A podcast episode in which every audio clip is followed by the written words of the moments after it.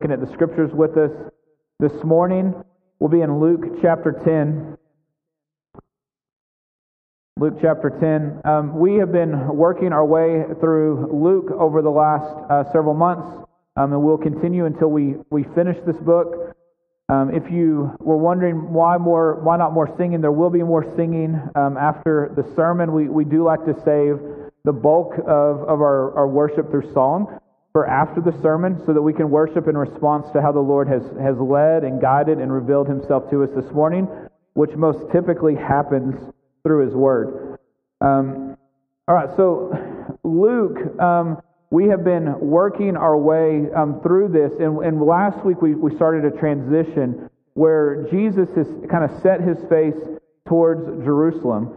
And now, through the end of chapter 9 into chapter 19, is really this transition. Um, it's the most unique original um, material in Luke, is going to be in this section. It's Jesus headed with resolve, resolution to the cross, training the disciples. I mean, what it's going to look like for him to be a suffering Messiah, a suffering servant, um, and, and training them as to what it will mean for them to, to continue the ministry after Jesus' death, his resurrection, and his ascension right, for it to continue on. And, and so last week at the end of chapter 9, we saw that discipleship is costly, right? That it's not easy, it's not comfortable, um, it doesn't line up with what the world would call us to. Um, and, and the question is going to be is, is who's, who, where are we going to bow our knee? Are we going to bow it to the world for their approval and their affirmation, or are we going to bow it to Jesus? Um, and, and that it's not going to be easy. So he is not sugarcoating it. He's calling us um, to trust and to follow him. And so we're going to pick up this morning, beginning in verse 1 of chapter 10. And after this, the Lord appointed 72 others and sent them on ahead of him, two by two, into every town and place where he himself was about to go. And he said to them, The harvest is plentiful, but the laborers are few. Therefore, pray earnestly to the Lord of the harvest to send out laborers into his harvest. Go your way, behold, I'm sending you out as lambs in the midst of wolves.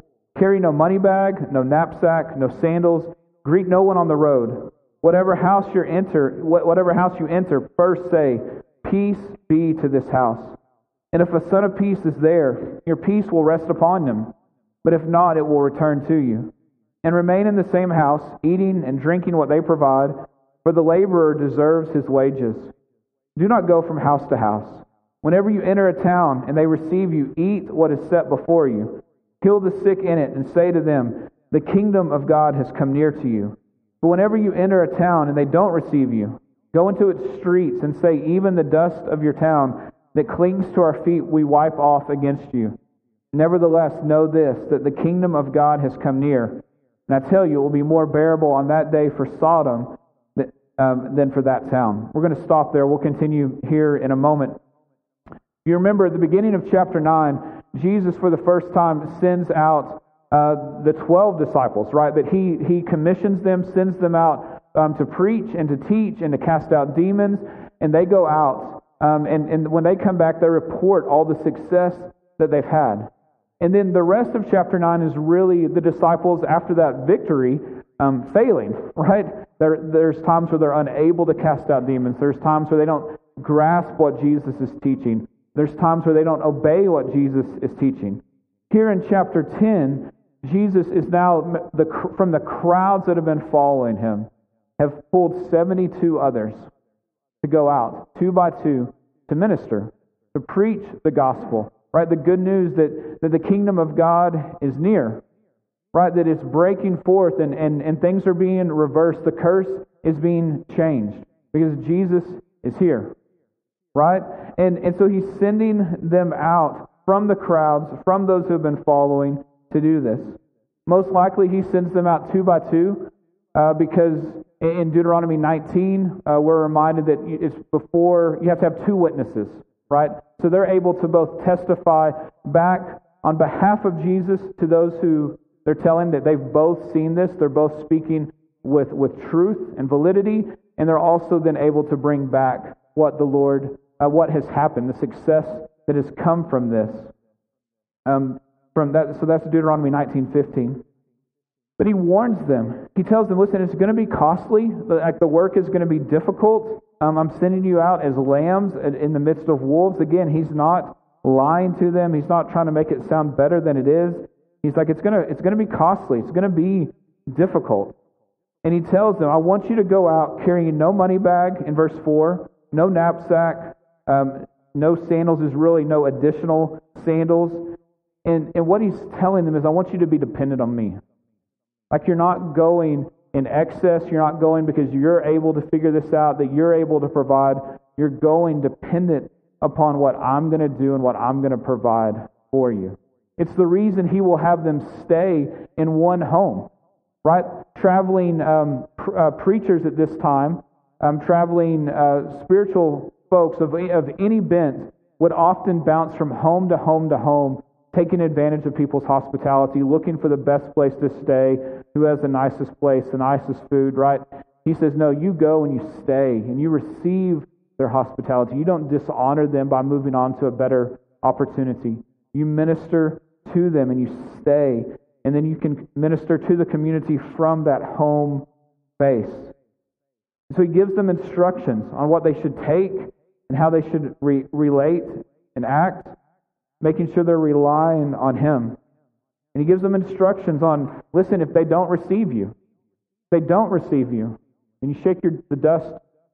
We saw this as well in, in chapter 9 that what this was was when, when Jews would go into um, pagan or Gentile non Jewish areas, they would often, as they were leaving it before they would step foot back in a place they would consider home, they would shake the dust off their feet. They're leaving the things that would have um, made them unclean or impure behind. They're recognizing that they're different and they're, they're separate. And so it's a way to, to do that. Um, and so he says, when I tell you to shake the dust off, you're telling them you have not received the kingdom of God. And the judgment, right, will come because of that if you don't repent and respond. Um, feet um, in America, the imagery here is, is sometimes odd for us. We, I mean, although we don't really necessarily want to touch other people's feet or like them that much, it doesn't, it doesn't feel like a shameful thing, a dishonoring thing. This is still a Middle Eastern culture um, that where the bottom of your foot is pointed matters. Um, if your foot is pointed towards someone, it's, it's, it's the equivalent um, of, of flipping them off. Um, with probably talking about their mom while you do it, right? I mean, it's it's it's a very very shame driven thing.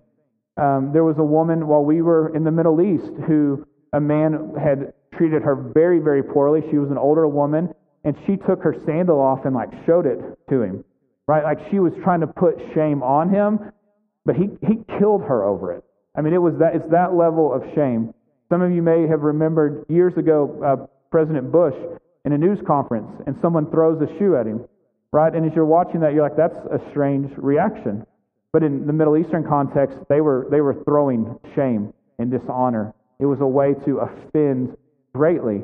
And so, this idea of shaking the dust off from your feet is a way of saying, like, it, it's shameful. Like, you have not responded to the kingdom of God coming near, right? It is, it is to draw attention and hopefully repentance back. We'll come back to each of these sections, but we're going to continue for a moment. Let's pick up in verse 13. He ended verse 12 with saying, It'll be more bearable on that day for Sodom than for that town. And he continues in verse 13 Woe to you, Chorazin! Woe to you, Bethsaida! For the mighty works, if, if the mighty works done in you had been done in Tyre or Sidon, they would have repented long ago, sitting in sackcloth and ashes. But it'll be more bearable in the judgment for Tyre and Sidon than for you. And you, Capernaum, will you be exalted in heaven? No, you shall be brought down to Hades. The one who hears you, he's talking to the 72, hears me. The one who rejects you rejects me, and the one who rejects me rejects him who sent me. So he's telling them, he mentions here some, some places, right? He mentions Chorazin and, and Capernaum and Bethsaida. These are, these are Jewish places, Jewish cities. And then he mentions two um, places to the north, Tyre and Sidon, who are um, historically in Scripture known as just being pagan places. You can read about this in Isaiah 23, um, in Jeremiah 25 and 47, in Joel 3, in Amos 1. And so these two cities, along with Sodom, have almost become like proverbial for like super wicked, evil, right? Like they're just the bad guys. And so the contrast that Jesus is saying is he's sending them out to Jewish communities. He's saying, listen, if you reject the kingdom of God coming near, you're rejecting God. You're not just rejecting me, you're not just rejecting my disciples, you're rejecting the one who sent me, God the Father, who you claim to know and to love and to trust to know his word. And he said, those pagan places that historically you've thought so little of, he said, if they had seen what you have seen, they would have repented. They would be humble. They would be receiving right um, sackcloth, and they would be repenting and saying, "No, no, no. We we want God. We will turn to Him." And He said, "You're supposed to be our people, my people, and you're rejecting." Church, maybe we can think of it this way this morning. If you put yourself in, in a group right? Especially politically, right? Whether you're on the whichever side of the aisle you're on, right? If you stand in that group and, and someone was to say to you, hey, if, if the other side, if they saw what Jesus did, they would repent, but you didn't. Right? The Democrats would have repented, but Republicans, you didn't, or vice versa. Right? It would be like saying, hey, the communists, the socialists, they would have repented. In America, you didn't. Hey, you in, in, in um, the Bible Belt, the Muslims would have repented, but you didn't. He is showing this stark contrast and saying, You claim to be near the things of God, and yet those that you consider so far gone, so pagan, so different, they would have responded, and you haven't. He is heaping, right, shame and, and potential for judgment upon them here. One, one final section, verse 17. So the 72 returned with joy, saying, Lord, even the demons are subject to us in your name. And he said to them, I saw Satan fall like lightning from heaven. Behold, I've given you authority to tread on serpents and scorpions and over all the power of the enemy, and nothing shall hurt you. Nevertheless, do not rejoice in this that the spirits are subject to you, but rejoice that your names are written in heaven. And in that same hour he rejoiced in the Holy Spirit and said, I thank you, Father, Lord of heaven and earth, that you have hidden these things from the wise and understanding and revealed them to little children. Yes, Father, for such was your gracious will. All things have been handed over to me by my Father. No one knows who the Son is except the Father and who the Father is except the Son, and anyone to whom the Son chooses to reveal him. They have here, these 72, their own mountaintop experience. Chapter 9, we saw the transfiguration. They come back going, God, you sent us out. Like, Jesus, you sent us out, and you told us it was going to be hard, and you told us not to take enough money, and you told us look what happened. And they're like, with joy, they are talking about the ministry that happened, the power that they saw. They are enthusiastic, right, as to what has taken place. There weren't going to be enough people. We didn't have enough. We were lambs in the in in in in view of wolves. Like, and yet, God, look what's happened. They are rejoicing and celebrating. We see a beautiful claim of deity by Jesus here as he talks about himself and, and the Father, right? That only we, right, know each other. Only we can reveal um, our true self, our true character to, to people. Like he is making this claim of not just sense, like I am God, right? And that this is long awaited, right? That this is what people have wanted for generations. Listen to verse 23 and 24. Then turning to the disciples, he said privately, Blessed are the eyes that see what you see. For I tell you that many prophets and kings desired to see what you see and didn't see it, to hear what you hear and did not hear it. He's saying the kingdom is breaking forth. Like the long awaited time is happening, and you're seeing it not just in me, but in my disciples who are going forth. So, church, this morning, we have to, to, as we look at this passage, we have to keep in mind that there is a danger in the church in, in losing sight of mission. Right? Like there's a danger in drifting. So, um, as Redeemer started a little over 11 years ago, um, there was a sense of urgency because there were no people, right? There was a sense of urgency because I, um, I, have quit my job. I believe the Lord is calling us to this, and we got to we got to see something happen, see something start. And so we're, we're sent out, whether we felt adequate to it or not, like the Lord has sent us to do this. And so we're saying, okay, God, will you please? Like, we don't have enough resources. We don't have enough money. We don't have enough people. We don't have enough things, much like the 72. And then as you stepped out into ministry, right, the Lord meets us and begins to do things and begins to stir, right? If we're not careful, though, once there becomes a, a certain amount of momentum moving forward, we can lose our missional edge. Because we're like, hey, whether I talk to anyone this week or not, there'll be people there on Sunday. Right? Like you can begin to, to blunt that and drift into just sustaining, just being comfortable, just keeping what you have. And yet that's not what we're called to here. And so, in light of the danger of, of missional drift, I want us to look at, at six things real quick and how this passage can encourage us, challenge us here. The first is this. If we look at verses um, 1 and 2, after this, the Lord appointed 72 others and sent them on ahead, two by two, into every town and place where he himself was about to go.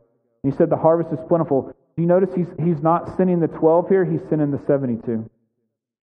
We don't know one name of the 72. Not one. We know the 12, we don't know the 72.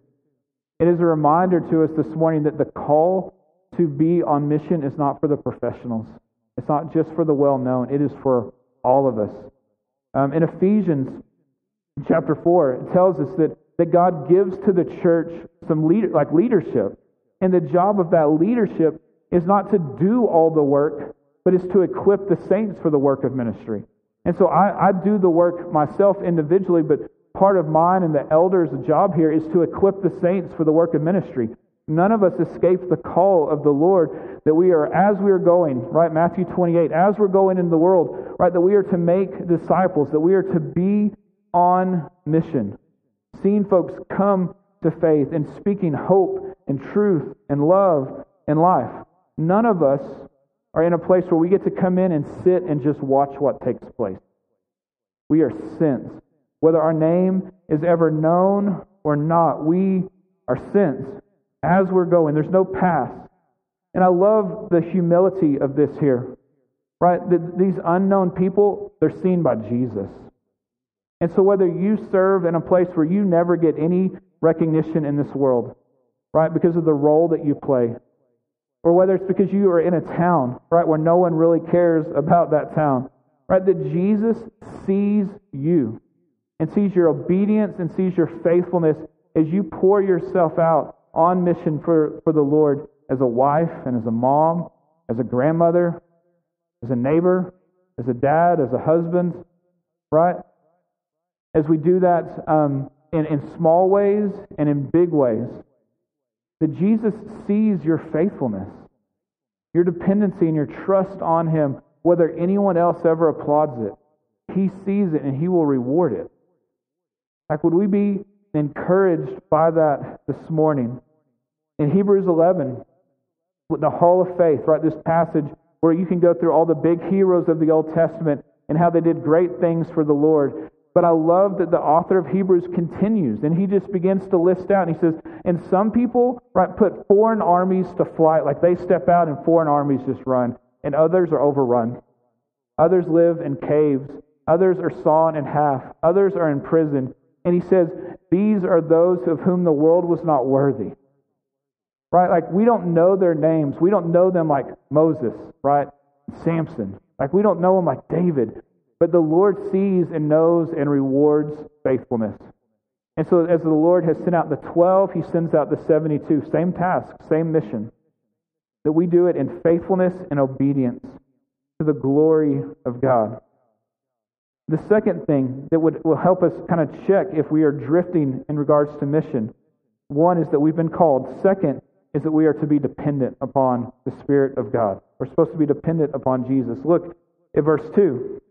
He says, The harvest is plentiful, but the laborers are few. Therefore, so he says, So what do we do? Pray earnestly to the Lord of the harvest to send out laborers into the harvest. So even as he sends 72, he's like, The job is too big for you. You need to pray already before you go that the Lord will provide more people because the harvest is plentiful and ready. And he says, So go your way. I'm sending you out as lambs in the midst of wolves. You're carrying no money bag, no knapsack, no sandals. He's saying you don't have enough people, you don't have enough things, but you pray and you ask God to meet you and to move. We know that the, the way they're doing ministry here is he is describing it. He's not telling us this is how we do it. There's, we don't walk around right in twos because of this passage, right? Because even in Luke, when Jesus is giving the Lord's Supper at his last Passover, he changes how he sends them out. That this was how he sent them out in this moment. This isn't some rule to ministry here that we go out two by two barefoot with no no bag. Um, so, not enough money, pray. Not enough people, pray. And the reminder that we can't save, like we can't rescue. We need the Spirit of God to work and move. One of the my, my favorite things about this passage and the dependency that he calls us to is he tells them, I'm sending you out as lambs in the midst of wolves. It's not just that lambs um, are, are not great at fighting back, it's that like, they are literally defenseless. Like they, what are they going to do to a wolf? They're not going to outrun it. They're not going to outbite it, right? Like there's nothing they're going to do. And he's reminding us, church, this world is not our home. And I'm sending you out, and you are going to have to rely on me and depend on me. Our, our instincts and our nature says, well, let's become really well armed lambs. But it's not what he asks us to do. He asks us to trust him and to go out knowing that it is dangerous and it's uncomfortable and that it's going to feel unnatural, and yet I want you to trust me and be dependent upon me. What are these folks' qualifications? So they have been with Jesus. That's it. They've been with Jesus. He, we don't see him going through and saying, right, like selecting the 72 based on any specific qualifications other than they've been with him. They trust Him and they're depending on Him. Church, as we are sent out, all of us, would we be a people who have been with Jesus? That that is our qualification. The third thing to help us keep from drifting out of mission is that this is relationship driven. Look at verses 5 through 9. He says, Whatever house you enter, say peace to this house. And if a son of peace is there, your peace will rest upon him. If not, it will return to you but remain in the same house, eating and drinking what they provide. Right? Don't go from house to house. He's telling them it's going to happen around the table. What's going to happen is going to be around the table as you are sharing the stories of what you've seen me do, what you're calling them to trust in and believe. You're going to do it around the table, and then they're going to bring in their neighbors and their friends and their family to say, Tell them the same story. It's happening around the table. This beautiful um, situation where he's, he's like, You're going to heal people, your ministry is going to meet real needs, but you are preaching the kingdom is near. You're meeting needs both physically as well as spiritually. It's important for us, church, to realize it's not one or the other, it is both. That when we see darkness, when we see needs, we meet them and then we share the gospel that Jesus has come for us, that he has made a way for us to be right with God the Father. Through his life, on our behalf, through his death on our behalf, and through his resurrection, having beaten sin and Satan and death. I love that he tells them your peace is going to be a tangible thing. Look at verse 5. When you say peace to this house, and if they receive it, listen to what it says your peace will rest on them. Like they're going to get peace simply because you're there. And if they reject you, your peace leaves with you. Church, how often have you experienced that yourself that you've walked into a home and it was peaceful? Right? And it wasn't because of the temperament of the folks there, it was because there was a deep and abiding love and trust that Jesus is enough. And it has just permeated everything. And so folks are drawn to that home. They want to be there. They want to be around those people, right? Because there's a peace that is tangible and felt and tasted, and it's good. Like that's what he is calling us to do here. Because we're a people who are at peace with God, that we have a peace to offer. It's attractive, it's needed. We can take it for granted. And if you only spend your time around believers, you can certainly take it for granted because everyone around you may feel pretty peaceful. But if you begin to put yourself in the world around those who lack it, you begin to not take it for granted. You are anchored by it, you are dependent on it, and you realize not everyone just has it. There's a reason that they want to be around you. Listen, and so it means that we push back darkness around our dinner table, speaking truth, calling people to let idols go, the things that they're depending on and trusting in or hoping in or looking for satisfaction in. And when we know those things won't provide it, that we're willing to speak truth, right? So that their grip on those things would begin to be loosened, so that tangible peace would begin to fill them, because peace is possible with God. Not just that we would have in, in, inner peace, but that we can have peace with God. We are no longer warring against Him. We can belong as sons and daughters. And that can be imaged at your dinner table. That can be imaged on your front porch. That can be imaged um, in, in your family on behalf of others. That in the way that people are welcomed and belong, you can say, and the Lord does the same for us. That He draws us in and puts us at peace and makes us put, uh, allows us to be home. The fourth one is this: um, is that there's response. Look at verse 17. They are so stoked, excited of the success they've had. Lord, even the demons are subject to you, is subject to us in your name. They've had success. In the face of great difficulty, they've had success. And yet, look at what Jesus says to them in verse 20. Nevertheless, don't rejoice in this, that the spirits are subject to you. Yes, you've had success, but that's not what we're rejoicing in. Rejoice that your names are written in heaven, that you belong to me, that you belong to the Father. Like, this is what we rejoice in. This is what we rejoice in. That they went out in a deficit and they've had success. Listen, I, I want to briefly just note last week, James and John, when, when they were rejected, Jesus was rejected, what did they say? Hey, God, let us call down fire and destroy them. And Jesus says, No, no, no. No, that's not how we're doing this. Church, judgment's not in our hands. Like history, the church has sometimes wanted to pick judgment up and by the sword ask people to believe. That is not what we're called to do. We are called to be lambs in the midst of wolves. We are called to preach a message, and we are to leave judgment in the hands of God. Right? That is not our call to wipe out and to destroy here. It is to point back to Jesus. And so he even tells them, look in verse 19. Behold, I've given you authority to tread on serpents and scorpions, scorpions and over power of the enemy, and nothing shall hurt you. This here is not a promise that you will not be physically hurt in pursuing Jesus or sharing the gospel. We know that's not true because almost all the disciples are martyred. Jesus is killed, right? Countless others through the last 2,000 years. What is this a promise of? That they don't have power over us. Listen to Matthew 10:28. Don't fear those who kill the body, but cannot kill the soul. Rather, fear him who can destroy both soul and body in hell. So, what's he telling them? He's like, You can go out in the midst of danger and harm as a lamb in the midst of wolves because I, I, you're secure in me.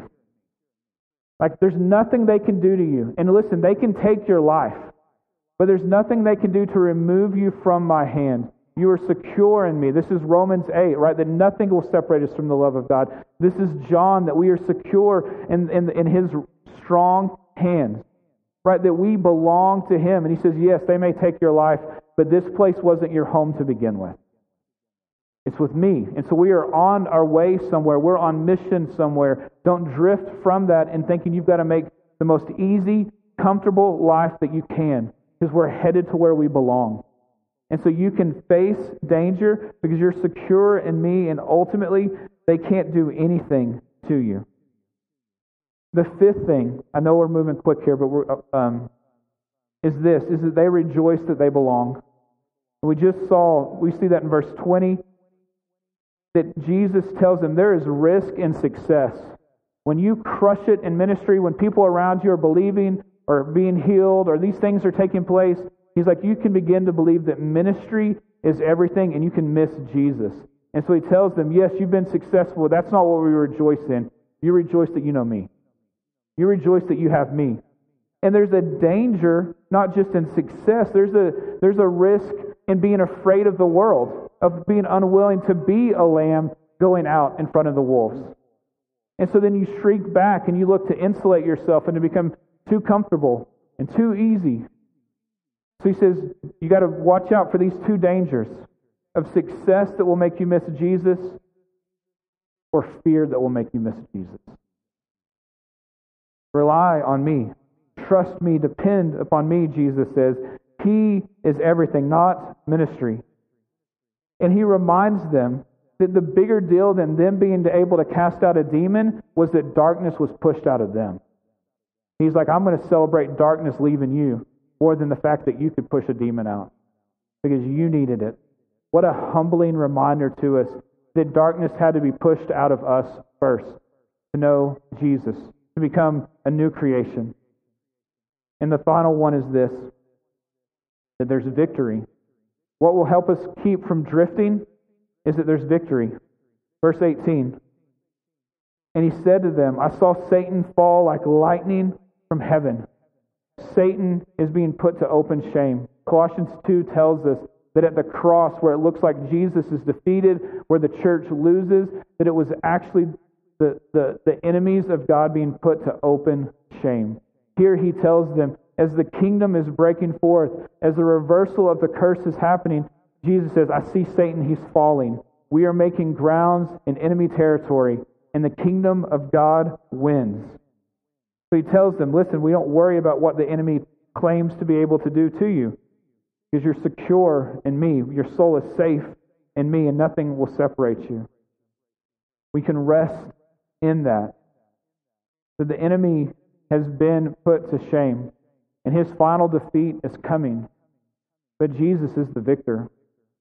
And so he has called us, church, to go from here to him, making much in every relationship, role, situation, circumstance of life, whether healthy or sick, whether rich or poor, whether in relationship or not, whether right, whether feeling whole and bold or not, whether success in ministry and some acclaim, or whether you are humble and unknown.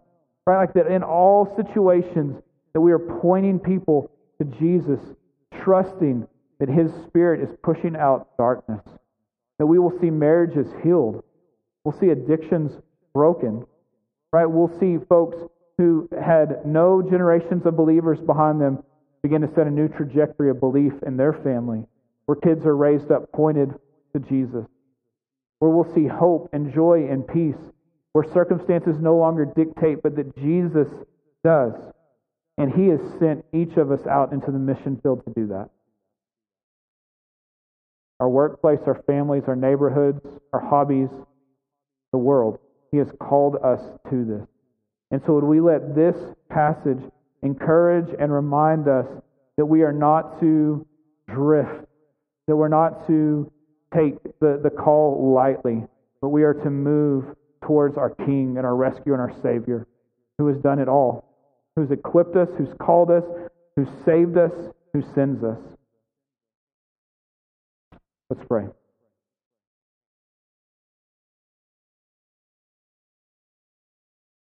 Jesus, we we come this morning knowing it is really easy um, to be distracted by, by good things that aren't God things.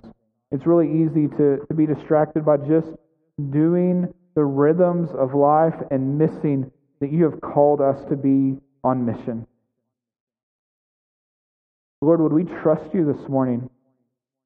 Lord, would, would you begin to reveal to us where are areas where we're not depending on you? Where are areas where we're not seeing victory and trusting the work that you have done? Where are areas, God, where we are not relationally driven? Um, God, would we confess our lack and our sin, knowing that we will find mercy and grace and forgiveness in that? God, for those this morning who would say, I've never tasted and seen that the Lord is good. Lord, would they believe even this morning as you call and woo them? Father, would we not believe that our standing in you is based on how well we do on mission, but that we walk in faithful obedience because you have first pushed the darkness out of us? You have raised the dead to life in us. And so, Lord, we want to point others to you seeing hope and joy in the curse reversed. Lord, would we worship this morning in response to you? In Jesus' name, amen.